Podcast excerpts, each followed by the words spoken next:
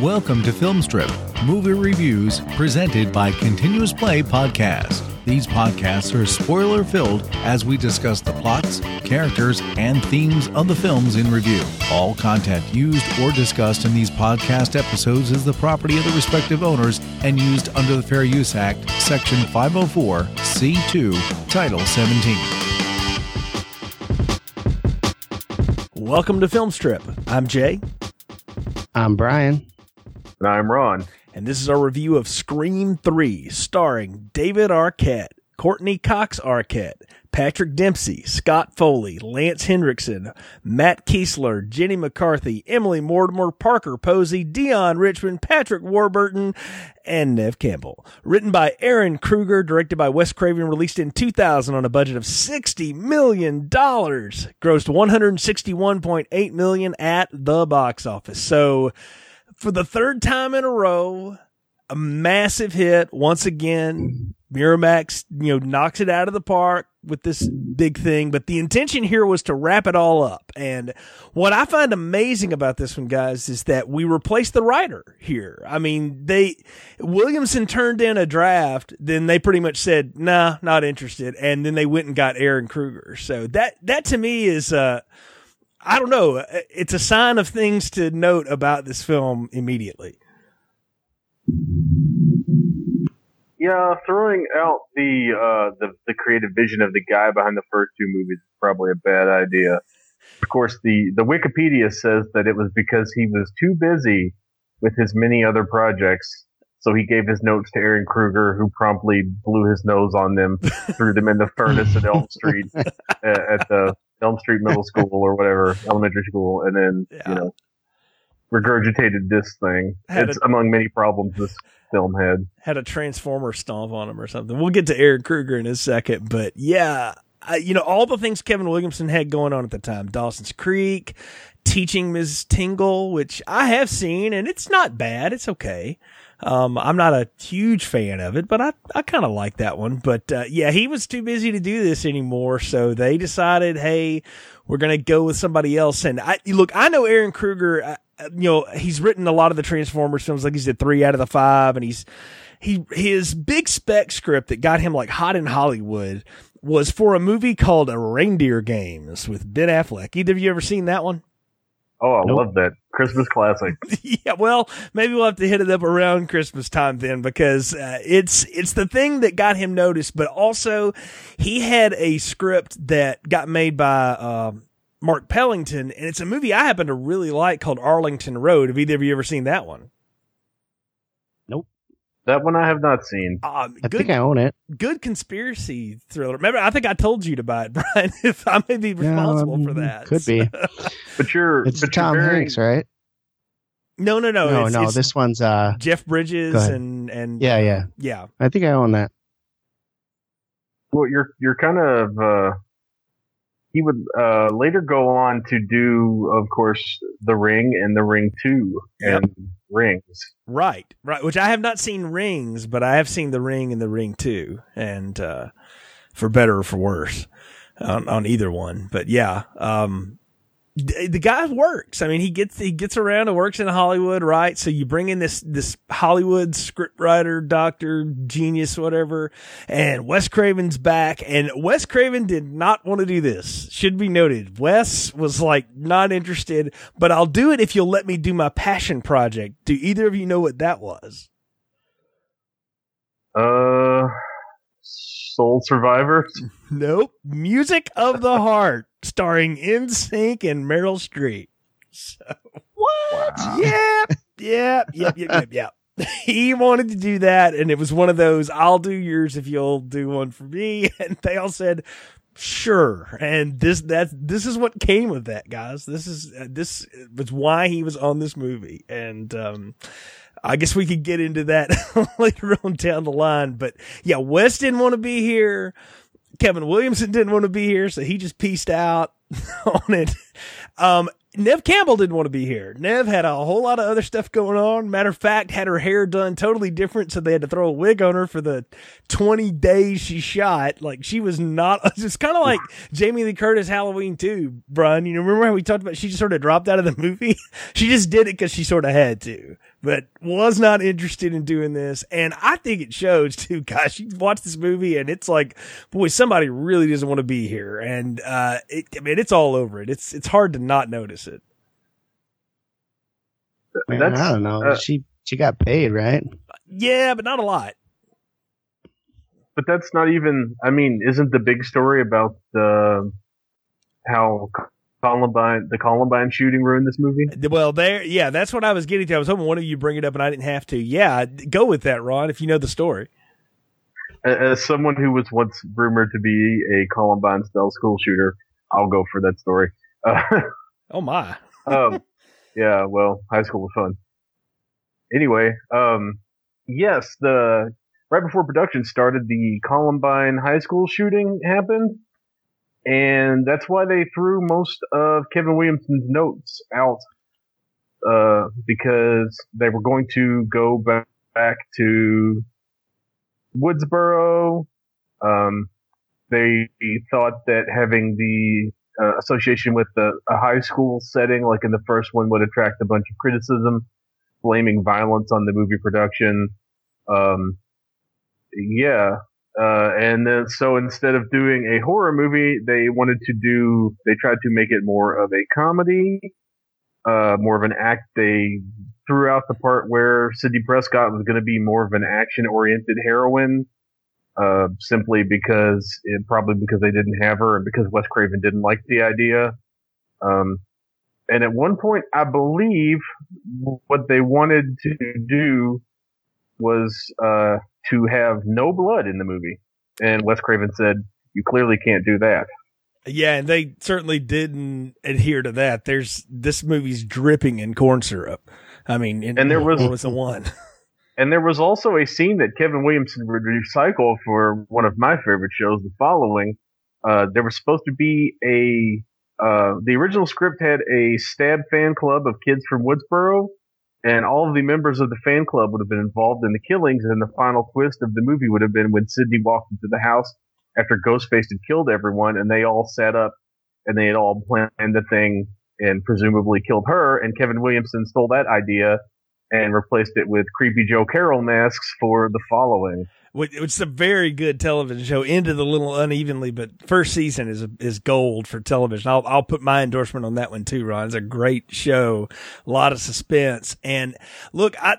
I get the idea. Williamson wanted to wanted to end this. And if you hear him talk, he's like, "Well, I always thought of a trilogy, and that's bullshit, and we can all know it right now." Nobody ever thought the first one would do anything.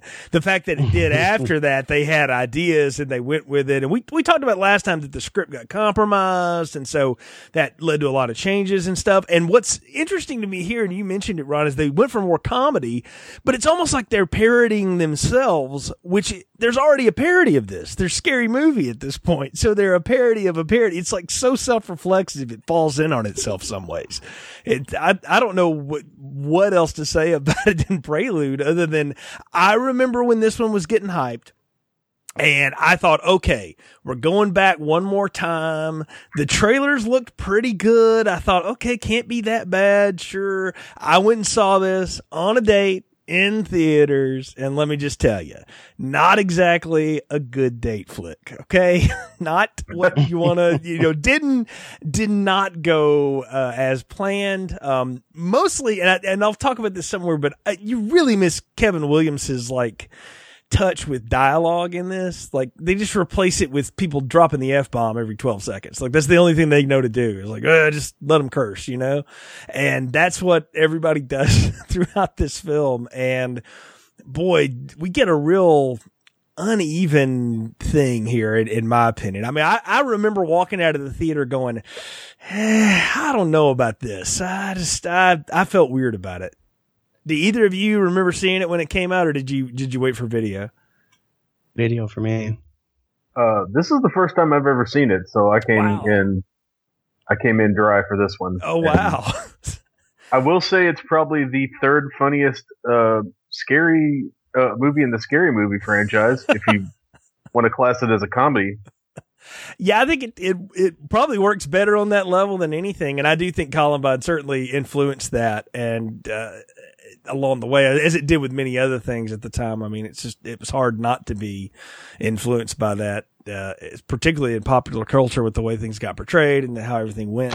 But uh, gosh, I, you know, I like I say, I remember seeing this and then I promptly forgot it. I think I've seen this maybe three or four times all the way through, including this time to watch it for for this. And um, wow, I mean, I think I texted one of you that I realized we were in for a rough day because there was a Creed song in the first ten minutes, and I just No, you said there are two Creed songs. yeah, yeah. I just knew that there was going to be a problem. Uh, we can get to that. So, Brian, it's your turn now. Uh, hit us up with a plot summary. Tell everybody what Scream 3 is about. Sidney Prescott lives a life of seclusion in the California mountains, working as a crisis counselor and shielding herself from the dangers of the outside world. Meanwhile, Stab 3, Return to Woodsboro, is being filmed in Los Angeles, and another ghost face killer reads the script and is murdering the characters in the same order that they die in the movie, starting with real life Cotton Weary, who is cameoing as himself in the film. Predicting who will die next is not as simple as it might seem, though, since the producers have three different screenplays with different endings. Turns out the whole thing is orchestrated by the director, Roman Bridger, who is the illegitimate son of Maureen Prescott, Sidney's mom, who had him during her short time in Hollywood. After Maureen rejects him four years prior, he learns of her philandering ways, uses the affair with Billy Loomis's father to motivate Billy and Stu. I lost my spot. Billy and Stu to start the murder spree in the first movie. Also, he can rob Sidney of everything she had that he didn't have and ultimately kill her. In a showdown at a Hollywood mansion, Sidney finally gets the best of Roman and stabs him with an ice pick. Hmm, sounds a lot like uh, Basic Instinct. Dewey steps in and finishes he finishes him off with a gunshot to the head. In the end, we see Gail and Dewey get engaged, and Sidney, along with the detective from Hollywood, settle in to watch a movie with Sidney no longer obsessed with locking herself from the outside world. Ooh. Good summary, and I think kind of the quick way through the movie. That's certainly what, what you gave us there because there's a whole lot else that happens. We talk a lot about Sidney in this plot summary, and that's funny because she's barely in the damn thing. Yeah. she's very much the Poochie of this movie. Whenever she's not on screen, people are talking about her. Yeah, like it's a it's an obsession everyone has with her, I think, but they don't know what to do with her. And uh, again, she wasn't available, so that you know, it's not like they could just make it up where she could be there. So it, they they dealt with what they had, and the focus goes on the Arquettes here, and uh, you know, we're going to talk about them a lot, but um, it's one of my it's one of my memories of this film, and it's also one of the things I remember not liking about this film was that it had, hair. well, no, that it had a lot of Arquette in it. Yeah, we're gonna get to that bad hair too, but yeah, that it had a whole lot of Arquette in it, and uh, maybe it didn't need it. So we got to talk about the opening though, guys, because we catch up with our old friend. Cotton Weary. And I feel like Liev Schreiber here is doing a riff on how he feels about being in this movie because he's talking about how he wishes they could just write him a decent part and he has to do a cameo in a in a crappy slasher flick because he's you know this that and the other and Cotton has become Geraldo-ish but more sleazy like Morton Downey Jr. style. No, he's a totally a Maury Povich rib. Maury Po Okay, you think you think 100% Cotton is Maury Povich? Oh yeah, right down to the uh, weird ribbed formal T-shirt that he's wearing under his giant 2000 suit. the thing I was told about that was that he had been working out for like other roles and he wanted a tight shirt to show off the physique. So they, that, that's what they let him wear. And so that's where that went. I mean, he's kind of ripped in this. You can't knock it. So I mean, I don't believe that at all because I think I had a shirt like that 2000. So I'm pretty and I'm sure I definitely did not too. ripped. I'm pretty sure I had one too. It was a thing, like the the Henley, like Slack Henley or whatever we called it at the time. Uh, uh, yeah, I think that's probably what it was. But I don't know, man. It, it we get Cotton on the phone here, and is it me, guys, or is voice scream person like a lot more chatty this time? No, I think he's the same. No, he's. I, I, I think I'm going to agree with you. I think he's a lot more chatty because I think it's really cheap to have a guy sit in a booth and say creepy sounding things, and it's a great way to kind of get around the fact that you don't have your movie planned out before you start making it, and you need to cut it together in the editing room. Well, I don't know. I mean, if you watch the first one, he was really chatty in that one. It wasn't the first yeah. bit, but it, it's just a, it's a bit of a change though because it's more it's a little more aggressive, but it, it dies off. That's the thing is like it's chatty, but then it stops being chatty because I guess Roman got bored.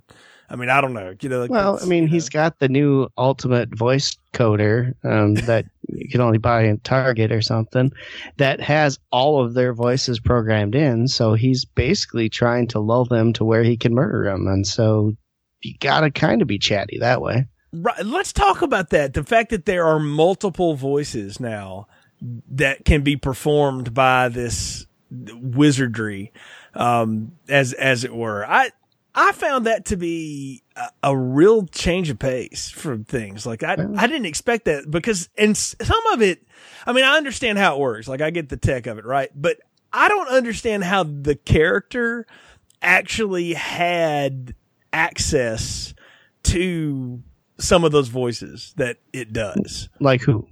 Okay, later on it does Margarine Prescott, and yeah, that's easy enough. How did they get voices from her? She was a nothing. She was actress. in Hollywood. She did three movies. Yeah, they can pull her voice out of there, analyze it, program it.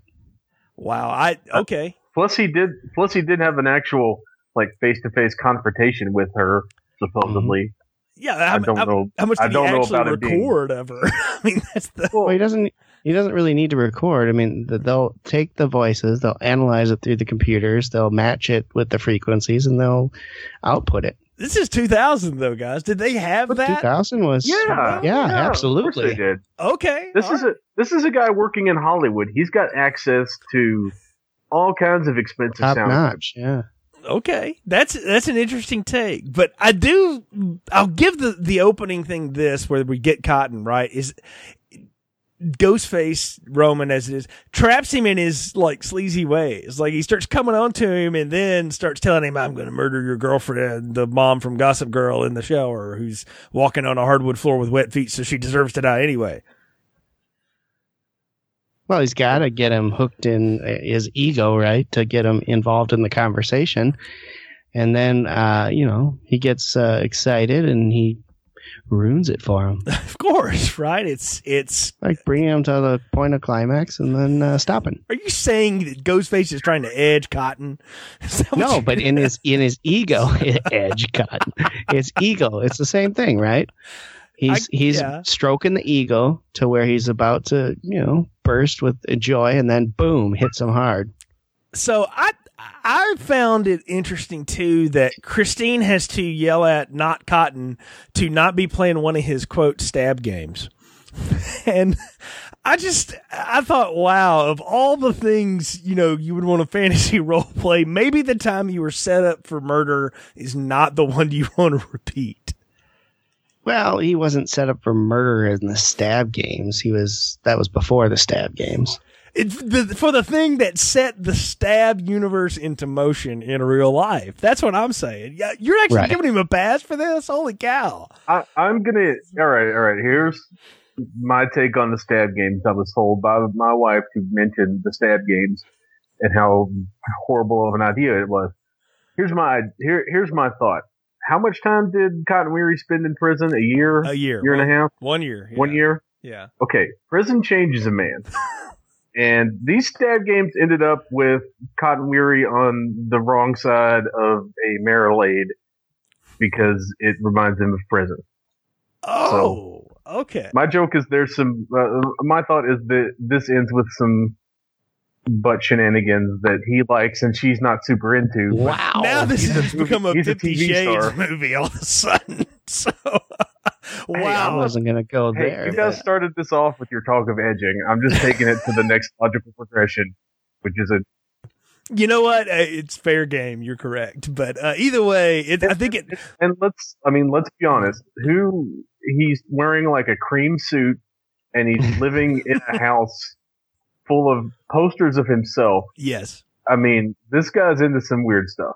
He's got to be. he's self-centered, no doubt about that, right? Like that was, you know, we've known that. It's the fact that we've got to recreate that beginning again, where somebody coming back that's going to get killed because we didn't do that last time. Like we introduced new characters and killed them in the beginning, and that was the kickoff. So now we're it's supposed to set this tone that you know all bets are off. Anybody can die. In fact, Randy's going to you know do that for us later in videotape form. So it's supposed to set us into this mood. And I'll have to say, the best kills in the movie are here. Like, I think this is the best attack and kill in the movie. It's pretty violent and it, it works pretty well. And the whole thing is Ghostface wants to know where Sidney. And so that automatically lets us know she's not in the picture anymore. We, we don't know where she is. Oh, what are we going to do? And that, that does set the movie into motion. I mean, this movie wastes no time getting into what it's going to do. Like it doesn't really start to drag until much later into the second act. The first act is a shot out of a cannon. which is what you need to do to get people involved. Well, yeah, in part three, you would think, right? Like you, at that point, you just you got to go right into it, kind of like Friday the Thirteenth Part Three did, right? I mean, it was just we were right into it, and people were getting killed with rabbits and snakes and all kinds of other stuff, you know. so we were right into that, but we do catch up with Sidney here, and you know where's Sidney? She's she's hanging out in the mountains, and I wrote in my notes, I was like, man, stab residuals must pay really good. That's a nice house. And it's clearly on some land because we see her at the end of the movie walking down what looks like a long dirt road. So I think she's doing pretty well for herself. Yeah, and look, I'm going to go ahead and applaud the career choice here. This is much more Sidney. You know, crisis counselor. Yes, I could see this. Like that makes total sense. Not actress. Like that. That And, and, and, and apparently she graduated from college and got some sort of degree in counseling in four years. She must have been on one of those uh, fast track programs. Yeah, accelerated program, something like that. Maybe there's, you know, like you have that rule if your roommate dies, you get straight A's. Maybe like with everybody getting murdered around it, like, look, you can go ahead and have the BA, just come back for graduate school. so, if your whole family gets murdered, you get a free master's degree. maybe that your boyfriend gets shot in front of you and you shoot another person in the head before you're 20- first birthday.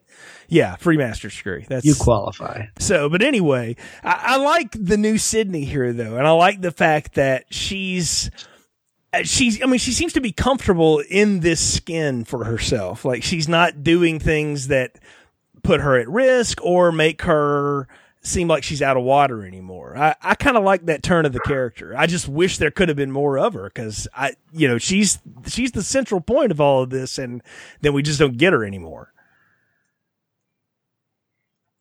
this uh, it's weird that this movie is a showcase for one of the biggest stars on TV and then WCW champion David Arquette. Mhm. I would agree with that statement. Yes, I, I can it does understand. seem kind of odd. I can understand building a movie around Courteney Cox. I'm sure she's a very fine actress. I don't think she's movie quality, but she's charming enough. Uh, I, but man, David Arquette. Yeah, he's bad in this. Talk, talk about Yeah. making you miss Jamie Kennedy. Yo, oh! Mhm. I the four seconds we get of Jamie Kennedy, I was like, oh, why did Randy have to die last time? Like it's just, it's so evident that that energy is not there anymore, and Arquette is just. He's terrible in this. Like he's I I is this before his championship run, Brian, or after? Depends when did it come out. This came out in two thousand. It would have been filmed before, Yeah. So this for is sure. This was But this when came it out came in, out, This came out in February 2000. Yeah, that'd Yeah. be before. It was supposed to be in December. They moved it out a little bit to finish post production and to also distance from the. I mean, the Columbine thing, y'all happened in April. That lasted through the end of the year, really. So they they wanted to like get into February. And there's also you can make that theory about you know studios drop stuff in January ground. and February because they don't know what else to do with it. and so maybe they looked at it and they're like, yeah, we'll just throw that in February. It'll, and look, it made a lot of money, so clearly that worked. But Can, um, Can we talk about how they apparently shot two hours of, of Randy footage to put together that three minute scene? Oh, you're kidding me. I didn't know that. Wow. Yes, they apparent they apparently shot um, two hours of footage just to have Randy on the screen. Um, that's among many of the things they did. They shot that opening a couple of different times, uh, varying the amount of violence and the, the successful ability of Cotton Weary to fight off Ghostface, uh, which, as we talked about before we started recording, Liev Schreiber's literally half a foot taller and probably 50 pounds heavier than the person playing in the Ghostface mask. So, you know, it's it's a kind of a ridiculous fight scene in and of itself. And then they also shot three different versions of that stupid epilogue scene at the end of the movie. Oh, with the you have to come and watch it with me, Sid. Yeah. So yeah, we're going to talk about what? Patrick Dempsey in a second, but yeah. Yeah, Patrick Dempsey has absolutely ridiculous hair. So, All right. So you're so you're telling me Miramax had a production that shot way more film than necessary? Saying so. I know what you're saying, right? yeah. So, I mean, really, but no, like this whole thing seems like uh let's take every chance we can to just throw everybody we've got into this thing. Like, okay, first, first things first, we, we've got to talk about Gail Weathers and her, that lousy haircut. Who boy, on, speaking of hair, boy, who on earth thought that was a good idea? Uh, not, not a good look. Not a good look for Courteney in this at all. That's yeah, that was the. Look, yeah. Oh yeah, that was the. Um, we're literally like I don't know five minutes into the movie, and I'm already sitting on my couch making fun of it, starting with how she cuts her own hair. Yeah, uh, yeah. I mean, like, does she have a Flowbee contract or something? Like, it's bad. And she's like doing that that standard lecture in the college. And I love that one guy that calls her out on it. And I wish there could have been more of that. Like, so what you're saying is step over all the dead bodies on your way to the top, like you did? Yeah, pretty much. I was like, wow. So Gail, we find out later, failed at 60 minutes too, but she's on like total entertainment, which I guess is like entertainment tonight. That's what she's the thing of now. Did you know that the uh, students who confronts Gail is none other than yet another Arquette, Richmond Arquette? How many are there? so I feel you don't like want to know. I feel like the Ar- the Arquettes and the Baldwins could have had a hell of an eight man tag action going on back in the day, but um, though I'd give the edge to the Baldwins for just being a little more beefy so of people, but you never know. It depends on how the booking committee goes. Also, a bunch of assholes, though. but speaking yeah, of the which, Baldwins aren't selling for the Arquette. yeah, you, you are correct, and as is no one like the performance here though too. Like it's as bad as her haircut. Like Courteney Cox, I think you're right, Ryan, is good in certain things. And there are things on television where she's really good. Like she was, she was good on Friends. I didn't watch that show. I didn't care for it, but uh, what I've seen of it, she's fine in it. I did like her in Cougar Town. And then she was in that other show that was like a tabloid thing on FX. She was, I can't remember the name of it now. the now. Dirt. There we go. The Dirt. And she was good in that. And I'm like, you know what? She's fine in, in that kind of thing. Like she's not you know, a big movie star, but whatever. Not, not everybody is. She's mostly fine, but she's giving a bad performance behind a bad look and and I'm going, honey, they put the movie on you and your dude here, and you two are not giving me anything to care about. And I, I don't, I don't know. I just, I had a real, real like first time I felt like I really want Gail to die. Like, and not like, you know, I don't want Courteney Cox to die, but I'm like, why can't Gail die in the opening? Like, that would have been awesome. Who gives a crap about Cotton Weary anymore? Like, why couldn't Gail have bought it coming off of her, you know, sleazy TV show. Like, wouldn't that have made more of an impact? I I think it would have been a better movie if you kill Gail uh, as well. Um, I don't think she knew that the movie was riding on her shoulders until it was done. I really don't think anyone told them, "Hey, look, we've only got Neve Campbell for like 20 days, so this is your movie, Courteney. Have fun with it." I think she thought most of her performance is going to end up on the cutting room floor, and they just kept everything. Well, you think they couldn't have figured that out on the fact that you know who's not here, Neve.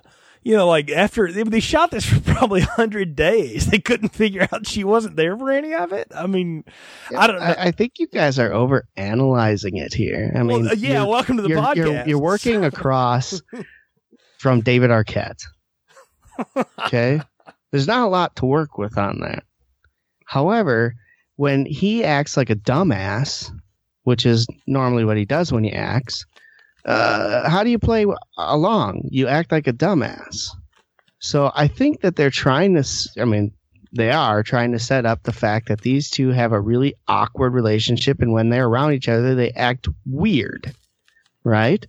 And uh, what I don't get is why they keep coming back to these two if they always hate each other at the end of the movies or after the movies, I should say, is o- She, are, are over. but she should have gotten more mileage out of working alongside Parker Posey because Parker Posey's great. Okay, can we talk about that too now? Because I said it in, in when we were we were just chatting. That's the best thing in the movie. I think Parker Posey nails this. I mean, eh, she's so much more interesting as Gail than Courteney Cox is as Gail. Like I like her character as the actress, the neurotic actress that brings Dewey around so she can she's basically just using him to be able to get inside the Gail head. And what we find out is she's the only person that's played the same character in all three stab movies. Everybody else is somebody new. You know, they the David Schwimmer left and Tori Spelling didn't come back. I'm like, well, you can't get those people back. You know, we know what we're dealing with here. And I like the fact Graham's not there. yeah, but I like the fact that she's like so into it and she's such that stereotypical actress that's trying to get in the role and stuff. And Parker Posey's just goofy and fun anyway. Like her goofy, I like. Courteney Cox trying to be goofy opposite of David Arquette is really like bad. But I think what they're trying to set up is that both of those two characters are actually really awkward people. I mean, obviously, Gail Weathers is a ruthless reporter, but uh, when she's not reporting, she's just a weirdo, right? And I think that's what they're trying to do. And and Parker Posey's character is just trying to be Gail Weathers on as the reporting person, and this is Gail Weathers in her normal everyday life. Awkward, bizarre. I mean, I can see why you make that argument, but I think I don't think that's something that they successfully pull off. Yeah, the the pro- Okay. the problem with it is that I'm not invested in Dewey and Gail's story, and they try to make us this way because they, they figure out that the killer is now killing people in the order that they die in the script, and we learn after some production is being shut down and stuff that Gail is supposed to die in stab three. All right, and so she dies next, or maybe not, depending on the version of the script. So there's that little riff on that too. But that's supposed to like put us in peril. But unfortunately, I never felt like at any time Gail was like in danger. You know? Well, di- didn't you want to know who the other two that were next to die were? Well, yeah, and they never shouldn't we know tell that? us. Yes, they never. T- thank you, Brian. They never tell it, and that's it's another one of those things. It's like the they're killing people in the style of the names, and then they just drop it. You know, I feel like it's, it's one of those things that got written in, and then all of a sudden, nah. And look, they started shooting this without a finished script. Kruger was like literally in an office, banging out pages and faxing them over to the set as they were shooting this stuff. So. I don't know how much That to sounds just like the movie in the movie. Right. Well, and that's the thing is Wes Craven in his New Nightmare super meta way and also who is all he's thinking about is Meryl Streep and NSYNC, you know, at this point doesn't care. So the more inside it can be, that's why we have Jay and Silent Bob walk across the damn screen, you know, Yes. because let's The just hell. get everybody from Miramax in there. Connie Chung. Can we talk Well- about Jenny McCarthy, a bad actress trying to play a bad actress? Was Yeah. that not hilarious? Yes, who complains about being killed in the second scene in the movie and is killed in her second scene. It's phenomenal. That was And- pretty funny. The fact that she's sitting there reading these lines like a bad actress when that's probably her best acting Yeah. is even more hilarious. No, look, I want to say my favorite part of that is Scott Foley, who just listens to her vetch on the phone. Is like, mm, okay, let's run the scene. you know, and I'm Right. like, I guess Just that's what care. every director has to do, right? Is well, we'll just run the scene. You know, we're just gonna keep doing it. and I I thought that was funny. And look, I liked her her death. Apparently, it was supposed to be much more gory, and they had to cut it back on, like she was gonna get decapitated or something. But they they cut that way back. But uh, I, you know, it was fine. But then that's supposed to set everything again into this. We we have to worry about what's gonna happen with. Uh, Gail, the real Gail Weathers, and we we don't really know, right? So it's I I mean the thing is they have this whole exposition scene where they are all sitting around going somebody on this film is trying to find Sidney. And the problem with that is we as an audience already know that information. We got it in the opening with Cotton twice. And i'm like that's that's a waste of time though well, yeah, but that's all to set up the fact that they're trying to make it look like the the cop is the, the bad guy when she finds her file, right? Yeah, let's go ahead and get into Patrick Dempsey. Ron, I know you have thoughts on him. Oh yeah, that is the most ludicrous hair that I've ever seen. it's about a step above Ronald Miller in Can't Buy Me Love. Uh, it's not much. Uh,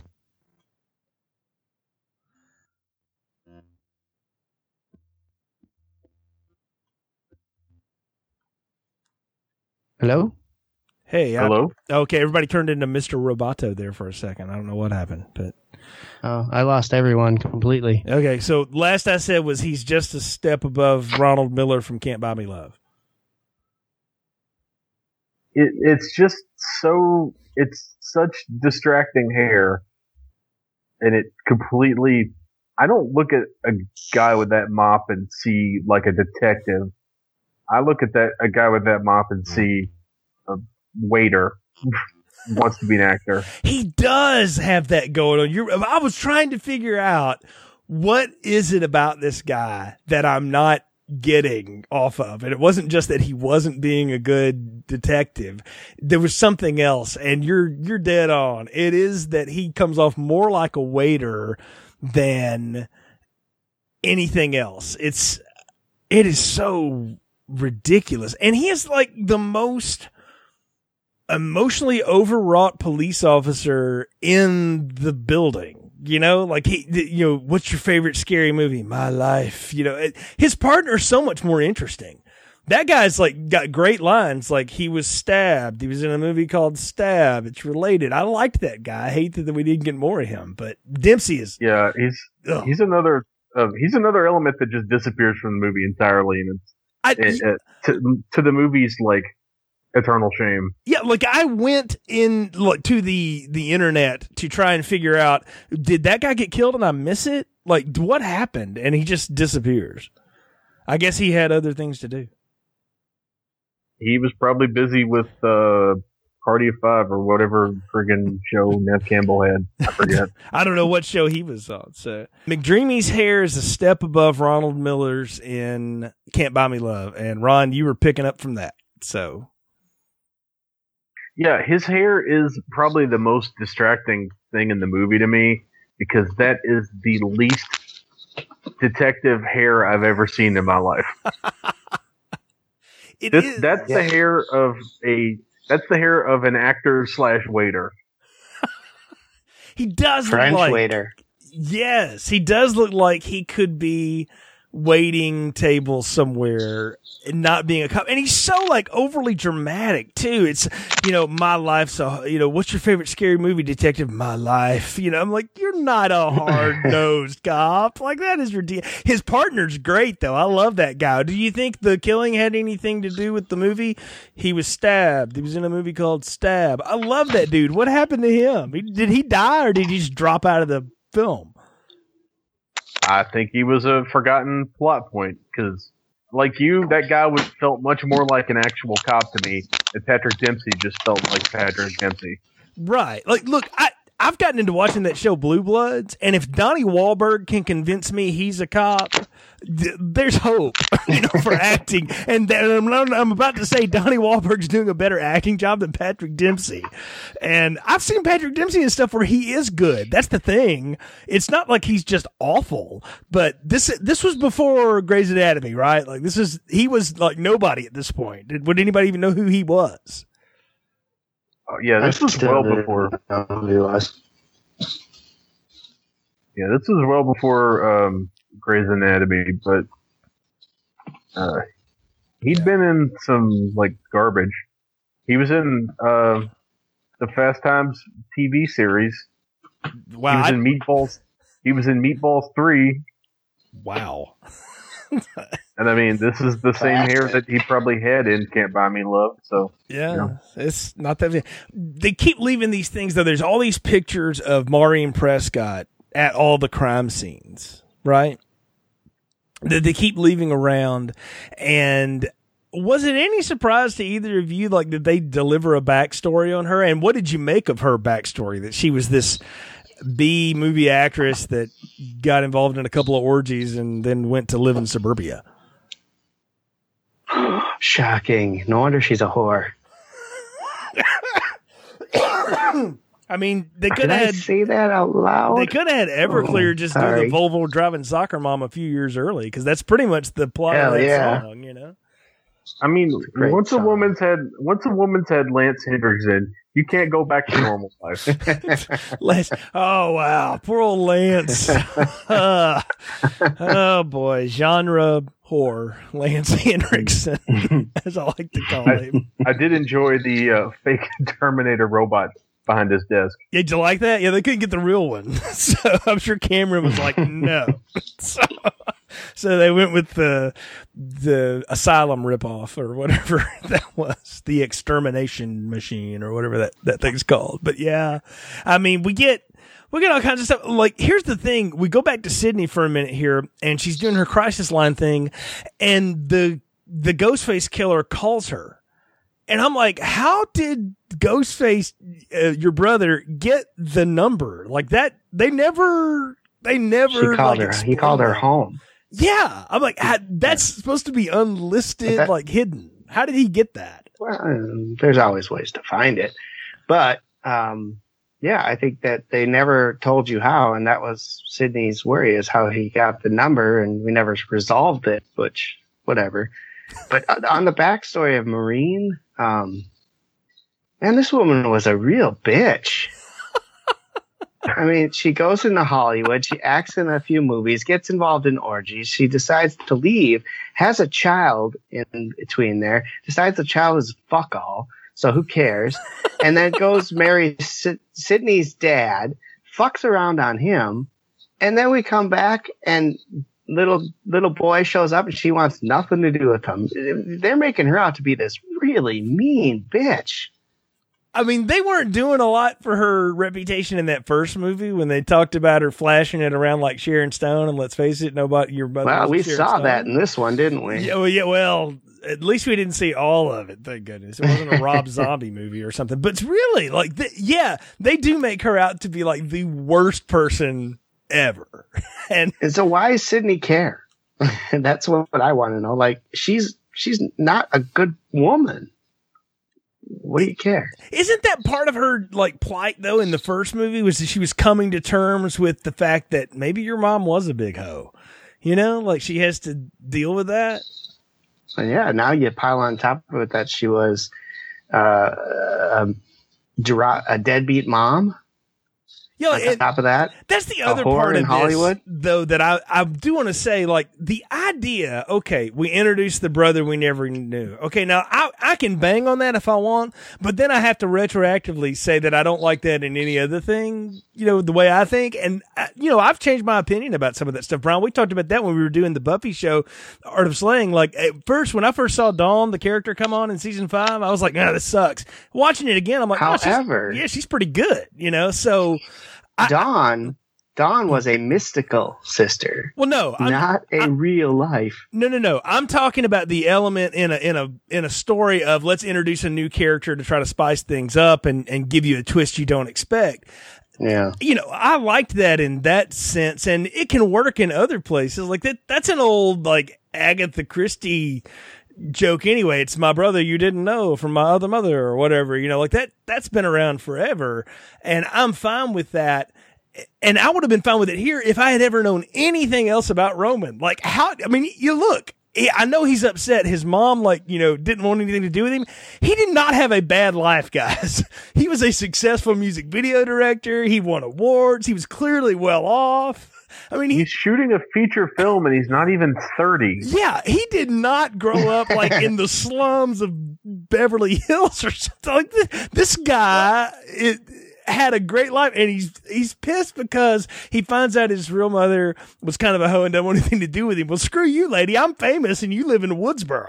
You know, and, and in real life, this happens, guys. I mean, moms give babies up for adoption for multitudes of reasons, Yes. and they don't want to be found, right? right. Sometimes, yeah, it works out great, and that's awesome for both parties involved. But there are definitely times when mom didn't, mom gave you up because she didn't want you, and she doesn't want anything to do with you in real life because that'll just bring up bad memories. Well, and not to defend Maureen here a little bit, but maybe she knew I cannot take care of a kid by myself. Look at me. Well, I'm and mess, who's to say that? you know? Who's to say that the kid wasn't uh, a result of these Hollywood orgies? Well, that's what they imply is that you Right. they screwed her two ways to Sunday or whatever. That this is what came of it, which is so a Nightmare on Elm Street thing, right? Like they, they also the make it sound like she was a non. Uh, she did not want to participate in that. Yeah. Did you get that feeling too? I got that feeling. Ron, what about you? I think that's what they were trying to imply. Um, but uh, I don't know. The whole time I was thinking, well, clearly he is uh, that Roman is the child of uh, Lance Henriksen, and Milton, yeah.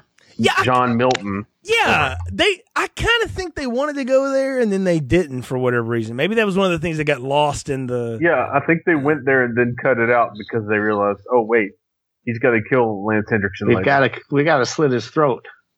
Right, and I mean, like the in like not even a good. Wouldn't it have on-screen been better? Wouldn't it have been better if both Milton and uh, Roman were the killers together? Well, that's what I was going to ask you guys. All this time, it's always been killers working in tandem, and this time it's one working alone. And what did what did y'all make of that? The the fact that this I thought time it was one guy? dumb. I wanted, I wanted, I wanted Patrick Dempsey's character to be the other killer because it made all the sense in the world based on the little clues that they left. Well, they, yeah, they sure played it up like he was. I think It that would have made been sense. That would have been better too because you don't. It's like in the first movie how they had Liev Schreiber be in it, and he wasn't, or the uh, or the second movie, excuse me, they had Liev Schreiber in it, and they didn't make him the killer because Liev Schreiber looks like a murderer. you can't put if you put Lance Henriksen in your movie, he looks like he's murdered everyone. That's he true. looks like yeah. he's got piles of bodies just in that basement of his mansion. And so that's why you get in the mansion with a ton of secret passageways, by the way. So that makes even more creepy. Yeah, and, and this basement full of stuff stolen from Which- Tom Savini's yard sale. Yeah, which how did like Roman know his way around that house so well? I guess he and Milton had like a long relationship. Was that the what we were to believe and be implied there? I think so. I thought for sure that they were going to have when they when they dragged Lance Henriksen out and ripped the, the tape off of his mouth or whatever. I thought for sure it was going to end up him saying something like, "Look, I had nothing to do with this. I'm gay." I just assumed that was Yeah. what was going to happen, and they didn't go there, which was a kind of a surprise. Interesting.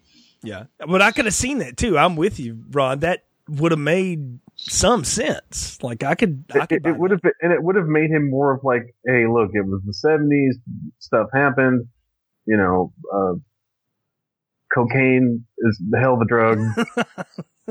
right. That Well, that to then it would have me is heroin. that's easier to believe than this rapey thing they had going on because that's just icky. Like, It's like nobody wants to like. "Ugh." Th- This movie hasn't been that way. This movie series has not been like that i- its whole time, right? Like even they even dropped that off of Maureen early on and the the way she was killed and stuff. That you know she she just had sex with Cotton because she was a big hoe and floozy, and then you know she got killed. Like so that that to me is like you're not movie. You don't you didn't set up those rules for me. Like that that's Well- not how we're playing.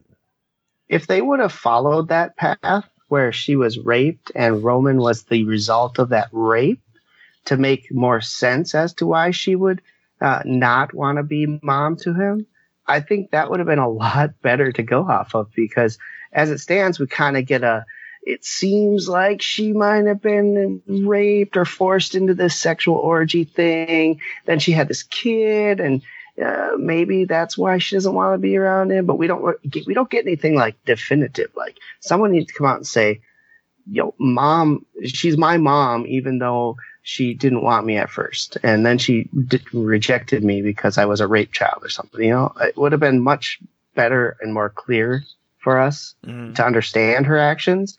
And also, you know, the traumatic effect of that whole thing would have also explained potentially her uh, promiscuity.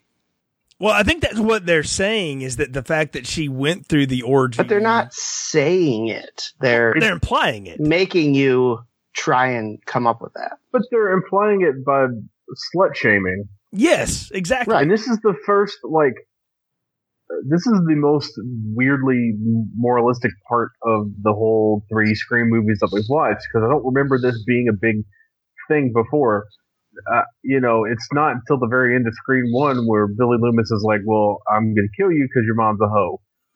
Well, and he got Sidney to sleep with him too, which was another thing.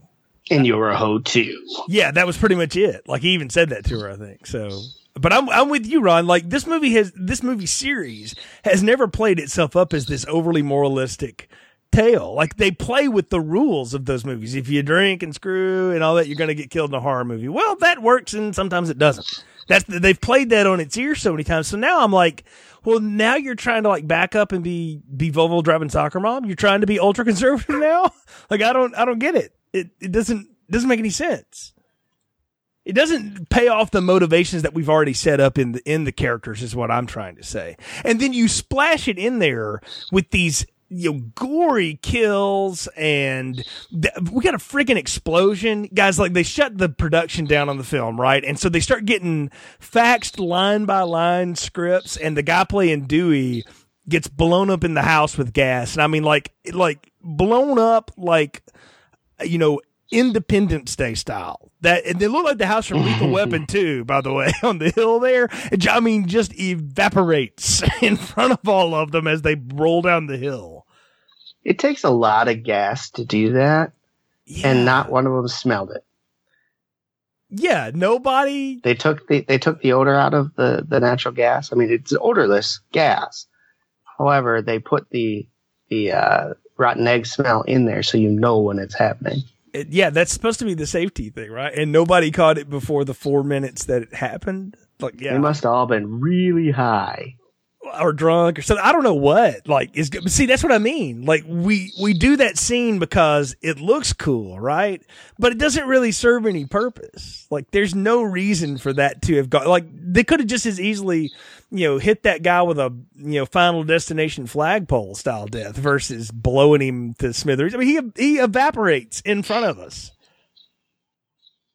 in in some great 2000 CGI. Oh yeah, yeah, bad bad CGI, but yeah. It's it's terrible. Like, but th- did you even care? Like, I had to think for a minute. I was like, no. he play again? Oh yeah, he played Dewey. Eh, who cares? You know. And I'm exactly. wondering, like, why isn't Dewey dead too? So I mean, maybe he should be. I'm, and Dewey like gets a clean shot at Ghostface. That's the other thing. Scott Foley's Roman Bridger takes like 30 rounds to the chest throughout this this film. Uh, bulletproof, bulletproof, vest or not bulletproof vest or not that many hits that's going to cause internal injury. Like those those plates stop it from entering you. It doesn't stop the impact. Like that that is the, one of the most ridiculous things is at the end where we have to shoot him 45 times. But yeah it's like being hit with a baseball bat. Over it's, and over again yeah. Every time he got shot, it was like somebody whacked him with a bat. You're after the first time Dewey put six rounds in him, he's going to be like coughing up blood from his broken ribs. Yeah, and I mean, we get nothing going on. McDreamy, the cop sucks. You know, there's more, there's more Maureen pictures, whatever. And then I'm like, oh, Neve had a day off from Drowning Mona and came on the set, and I'm like, oh, she's still wearing the frat letters, and I'm like, well, we're still holding up a candle for Derek. Never mind that we never mention him. We never mention anything that happened at Windsor except when we get the Randy scene in a little bit. Like none of this matters. And I feel like they brought her back on so that we could have this scene with the random sister. And I, I read an interesting take online that said this is the producers and the writers introducing the idea of the sibling you didn't know about before, before they reveal it in the third act. They do it in the second act with the Randy. And I'm like, boy, somebody's really making up some time here because this just seems like we're sorry we killed Jamie Kennedy and we're going to put him back in the movie. Yeah, and supposedly um, Gail's inter- Gail's introductory moment where she's speaking to the assembled uh, kids at a college is supposed to make us think of the college from the second one too. It doesn't. It no. makes me think of the the far better scene in. This is going to be a weird statement. It made me think of the far better scene in Halloween 2, where Malcolm McDowell is doing like a press conference complaining about his latte.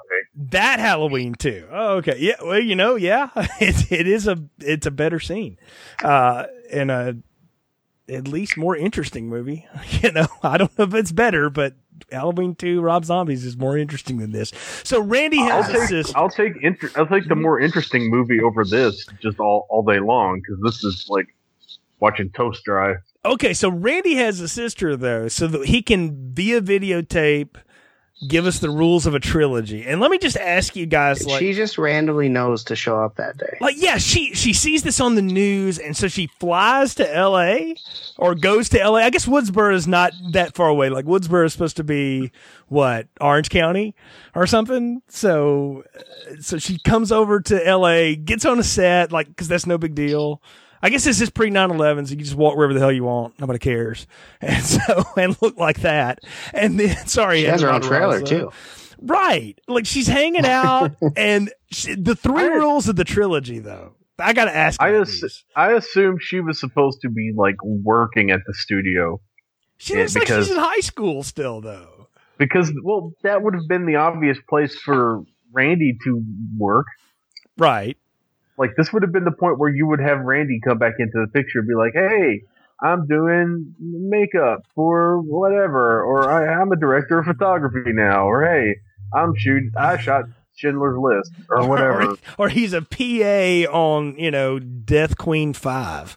You know, or well, he does. He does play the. uh He does play a PA in isn't he in Jay and Silent Bob Strike Back as a PA? I believe he is. Yes. So so we got a little double cameo action there. So let's talk about his rules though before we talk about horror trilogies because I got a whole problem with that. But the rules of the movie trilogy, the horror movie trilogy, the killer is superhuman, supernatural, stabbing him won't work. You got to blow him up, decapitate him, none of which happens in the end of this. Mm-hmm anyone, including the main character, can die. That means you, Sidney, except none of you are going to die as main characters. In fact, the people who die are people no one cares about except Parker Posey. And then the past will come back to bite you. Well, it's not your past coming back to bite you if you didn't know about it. Like that's the problem. It's not like Sidney had found out about this guy and just ignored it too.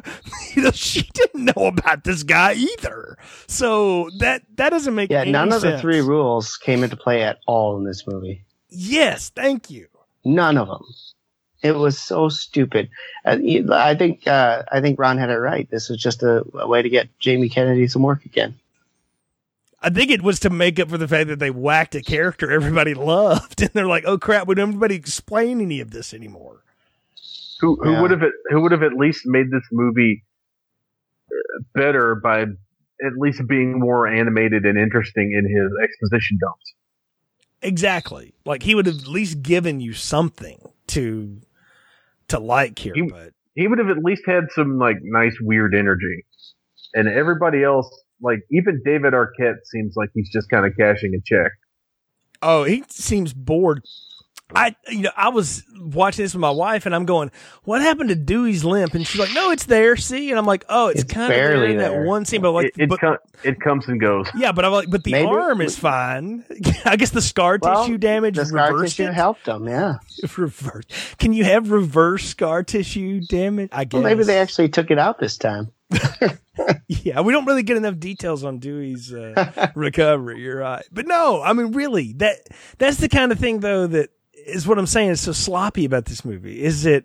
it doesn't make any sense. You know, it's it it just goes about and you're just supposed to go with it. Now, the other thing I want to talk about is that they make this big deal in the Randy video about horror trilogies, and I'm like, Wes Craven must like not watch horror movies if he thinks all these things end on part three.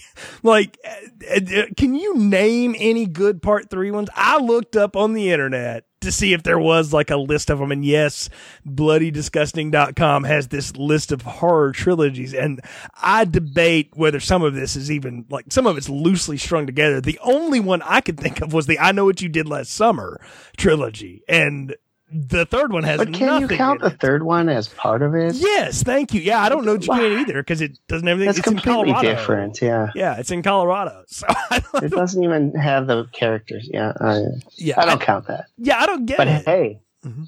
there's only eight more days to Halloween. Hey, Uh-huh. that was that was a good number three, but at this point, Had nothing to do with Ha- Halloween two, had but hey, seven or eight versions of itself at this point. so there's like, are there any horror trilogies? If you're gonna have, if you're gonna have a movie with a world weary, exhausted looking cop, and, and you need a, a partner for McDreamy, why do you not just have Tom Noonan be in your movie? Thank you. Yes. So He could show up in his Halloween three outfit. He could have that mustache. He could be constantly drunk. He would at least be entertaining. right. At least we'd have something to watch and Like- look at. Replace McDreamy with Tom Noonan. Keep the other guy. That's a good pairing of cops. I would watch that movie. But no, we we can't have that. You know. So Or get the, the cop from Night of the Creeps. Yep, there you go. See, why can't you have? Yeah, it, look, if they had had Tom Atkins in this movie, oh, it would have automatically upgraded itself. But they couldn't even like spring for that. So at this point, so let's not hope for Oh. too much. I'm moving for some reason. Whatever. It's fine. Doesn't matter. Yeah. so yeah, we're I, I followed you. You're fine. So we get yet another cameo for no reason or whatever. So we find out that uh, Maureen had a, a really bad stage name, Rina Reynolds. Um, and she- from Carrie Fisher. Yes. Who uh, talk about another useless cameo just to have it. And from what I But it's not understand, Carrie Fisher. yeah, but from what I understand was like, let me go ahead and fix this dialogue for you guys. So, cause it was so bad what they gave her to do. She's like, no, no, I'll fix it. And in her own right was a good script doctor in town. So I, I get that, but, uh, what a, She's very knowledgeable too because she knew right where that Maureen file was. Prescott's name, real name, uh, but she used a fake name. Okay, so that's my question. I'm like, if this woman is this like, you know, infamous or famous from Hollywood time or whatever, then you should be. IMDb exists, guys. Go look it up. like Gail and her actress counterpart suck at using the internet. Which is interesting since she used the internet to, to call 911 in the first movie. Right? Yeah, like we we've had the pre-internet to do things. Now it's like we have to act dumb and like technology doesn't exist that we could utilize. That's a, it's another thing in this movie that feels lazy. Got to get the file. And and to me, at a certain point, speaking of things that are lazy, why does anyone believe anyone when they call them on the phone? Yeah, like don't you At this- know at, At, this, this, point? point? if you're talking to who you think is Sidney, you need to have like, all right, so this is going to be our secret question and our secret answer, so that way we know uh, who's who. Yeah, all we, right. we gotta have a safety like- word on the phone now. Yeah, Right. So the bananas. All right. So that's your safety word. All right. So okay, Courteney Cox, me and you, we need to have something that we can say, hey, I don't know, it's you. Tell me something only I would know, and that would allow you to flesh out the Dewey and Gale relationship by giving them some sort of cute slash stupid story that nobody else would know, and it would it would kick that whole thing about hiding behind the door and having Liev Schreiber do some ADR or whoever do some ADR lines. Uh, it would take that voice changer out of the equation. See, and wouldn't that have been better? At least in the second movie, we got notes on their relationship. We saw how it had fallen apart. Dewey got on to her about it. She, you know, reconciled with him, apologized. They end up working together. He gets stabbed. Like, eh, they don't do that this time at all. Like, they sort of split up and then, oh, hey, we're at the end of the movie. You know, so it's, it's a total sham on their relationship. Like I don't buy it at all. And when at the end he asks her to marry him, I'm like, that's just because that happened in real life. And I'm sure that's the well, conversation. That, that's the too. part about the that's the part about everything that makes zero sense is that at the end of the last movie, she goes into the hospital, uh, goes to the hospital with him, right. looking like they're going to start up this relationship. By this movie, they hate each other's guts. They're not talking to each other again. For how long, we don't really know. But then at the end of the movie, they love each other so much that they want to get married. How the fuck does that make sense? Again, it doesn't. I think it's one of those things that they threw in there, like, like, hey, these two are married in real life. The audience will think it's funny. Go with it, kids. It's meta, guys. Yeah. They're not married anymore.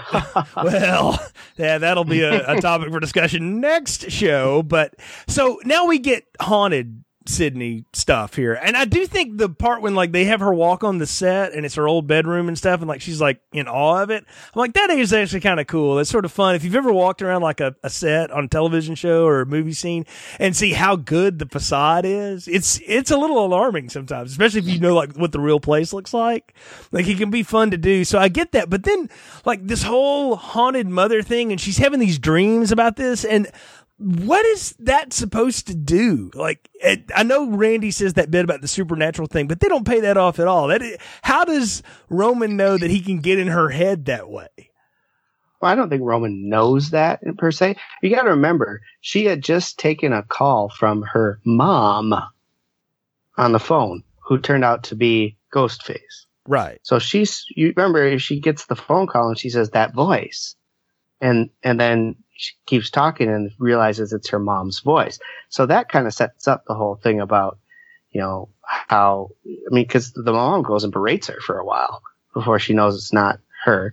So that sets up in her mind psychologically uh, all these dreams I think she had. She has the one dream and then she runs into mother a couple of different times. Like on the set. A hallucinogen, like, yeah. Yeah. Well, I mean, she's covered up set. in a freaking blanket. Well, yeah, but that's like really somebody doing that to her. Is the way I read that. Is that that? Yeah, was, I think that was that was Roman, Roman. doing that. Yeah. yeah. The the dream one is the one where she's at home and she falls asleep on the couch. You're right, but after right. that, it's Roman screwing with her. The next Absolutely. few times we see it, so I don't know. Of course he is. It just I don't we know. Couldn't, we Go couldn't get one scene of Roman dressed as mother just to bring it all the way back around to Psycho. I think he was at the end. He rips the sheet off before he's in Ghostface mask, and then he rips that off. So it's like double Scooby Doo.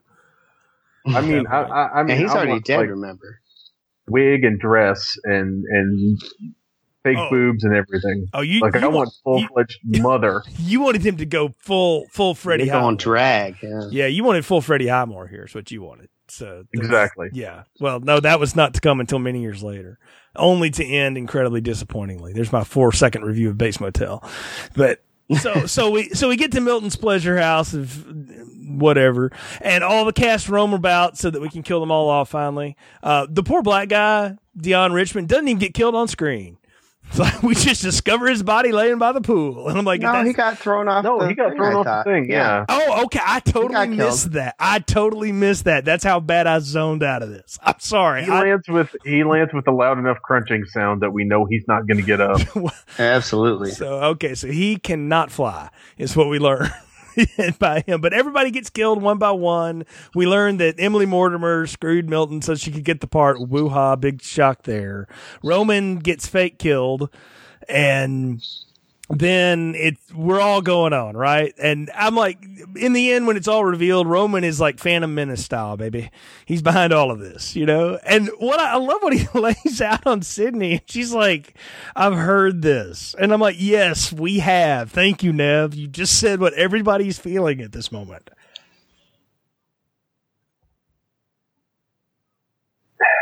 Yeah, but does a lampshade does lampshading it like that excuse it? It's supposed to, but in my mind, if you're asking me, no. I mean, you could have this. There's no reason this movie's two hours long. Number No. one. Uh, number two, there's. It's not funny. It's not like, oh, that's cute. It's a meta thing because you know the other movies, blah blah blah. It, it doesn't work on that level. Like I think they want it to work. What about the twist that he's been behind it all, at least behind the first one from the beginning? He doesn't cop to anything that went on at Windsor College, so I guess that really was Billy's mother. But and Mickey, right? But like he he's behind all of this. Like they retcon the first movie. I I hate that. It makes me hate the first movie. So, I think that was a bad move too. I mean, we don't need to know that he and Billy and Stuart were in it together. It's That supposed to be this dumb. this meta take on like if the first movie was about screenwriters, you know, killing people, this is the director killing people. And I'm like, well that's that's dumb. Nobody cares about that. So I it seemed half half assed as an, ex- an excuse, right? Yeah. Yeah, it definitely it it does not work.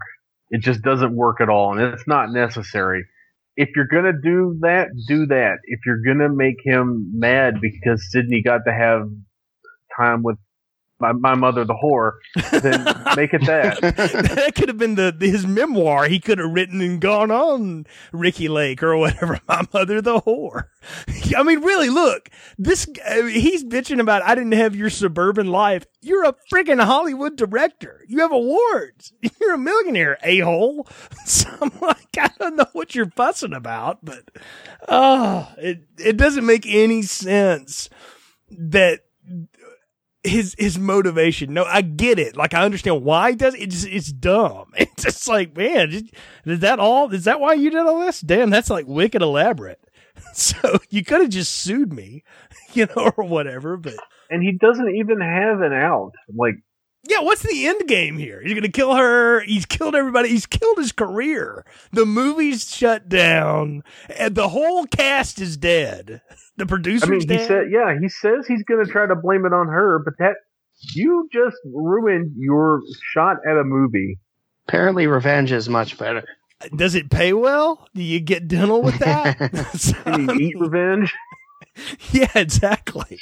I, I gotta know. Maybe he's another Cotton. Thinks that after he uh, saves the day, he'll become famous. Maybe his movie career sucks. well, he didn't have a movie career. He was a music video director, which I'm going to tell you, you can make a good living at that.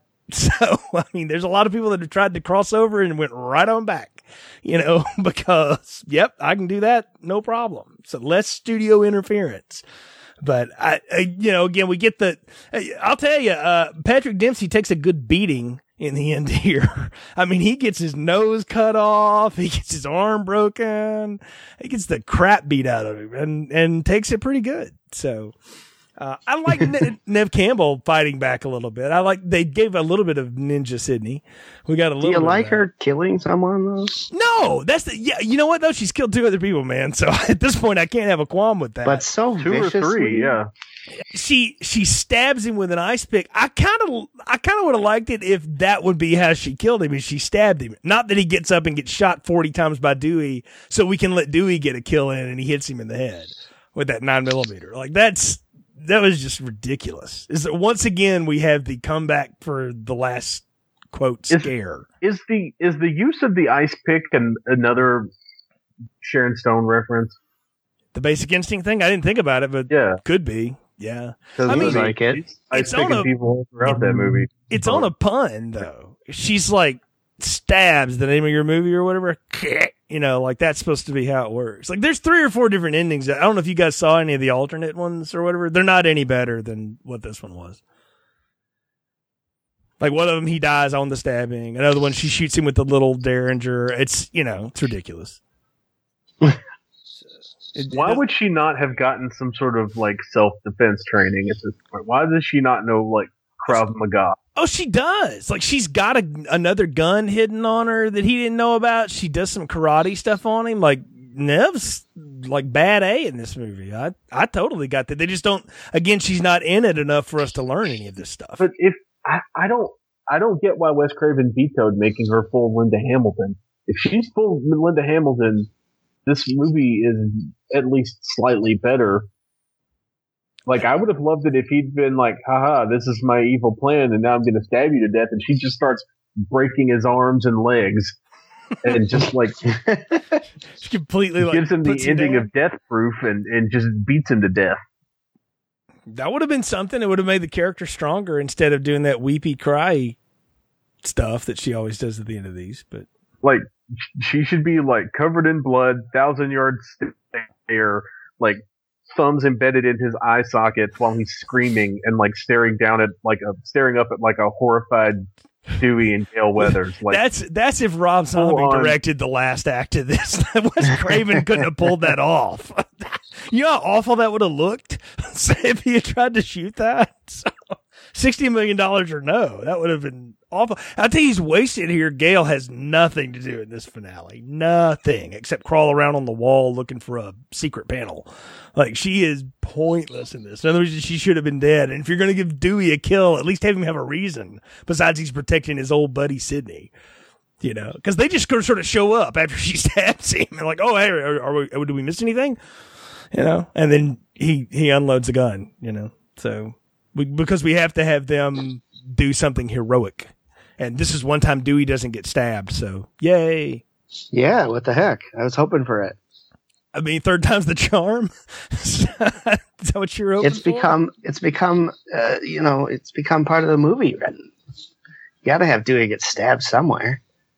Well, he he rolled down the side of a mountain and apparently was fine. So at right. this point, I don't think you can kill him with conventional weapons. He's as indestructible as the Ghostface guy is most of the time, and just about as bumbling.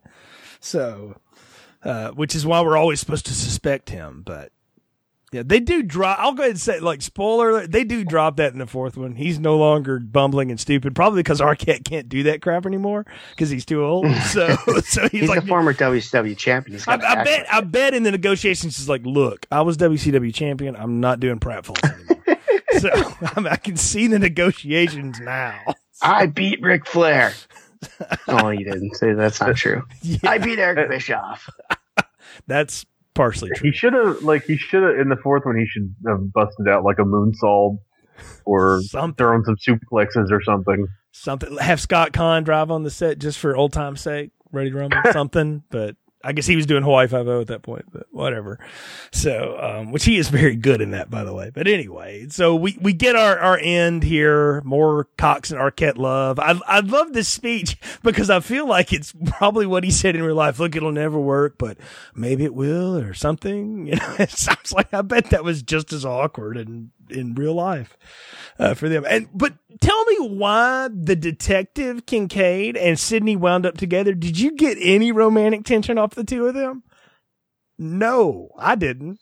Not at all. No, I got none. I'm like, why? In fact, they... I thought she was more suspicious of him than anything else. like, why would you hang out with that dude at the end of this? Like, that's no, that's not where you're gonna go. And and what's with that ending too? Is like you'll have to come watch the movie if you want to know what it is. I'm like, at that point, I'd be like, look, mofo, no secrets. Okay, we don't do that. If you're playing a scary movie, I'm gonna slice if, if, you're playing one of your damn stab games, this is over. All right, we're in the, ma- we're in the mountains. Stab one and two there. Yeah, we're in the so mountains. I will send you to the mountain lions. There's no, I got no problem locking that gate.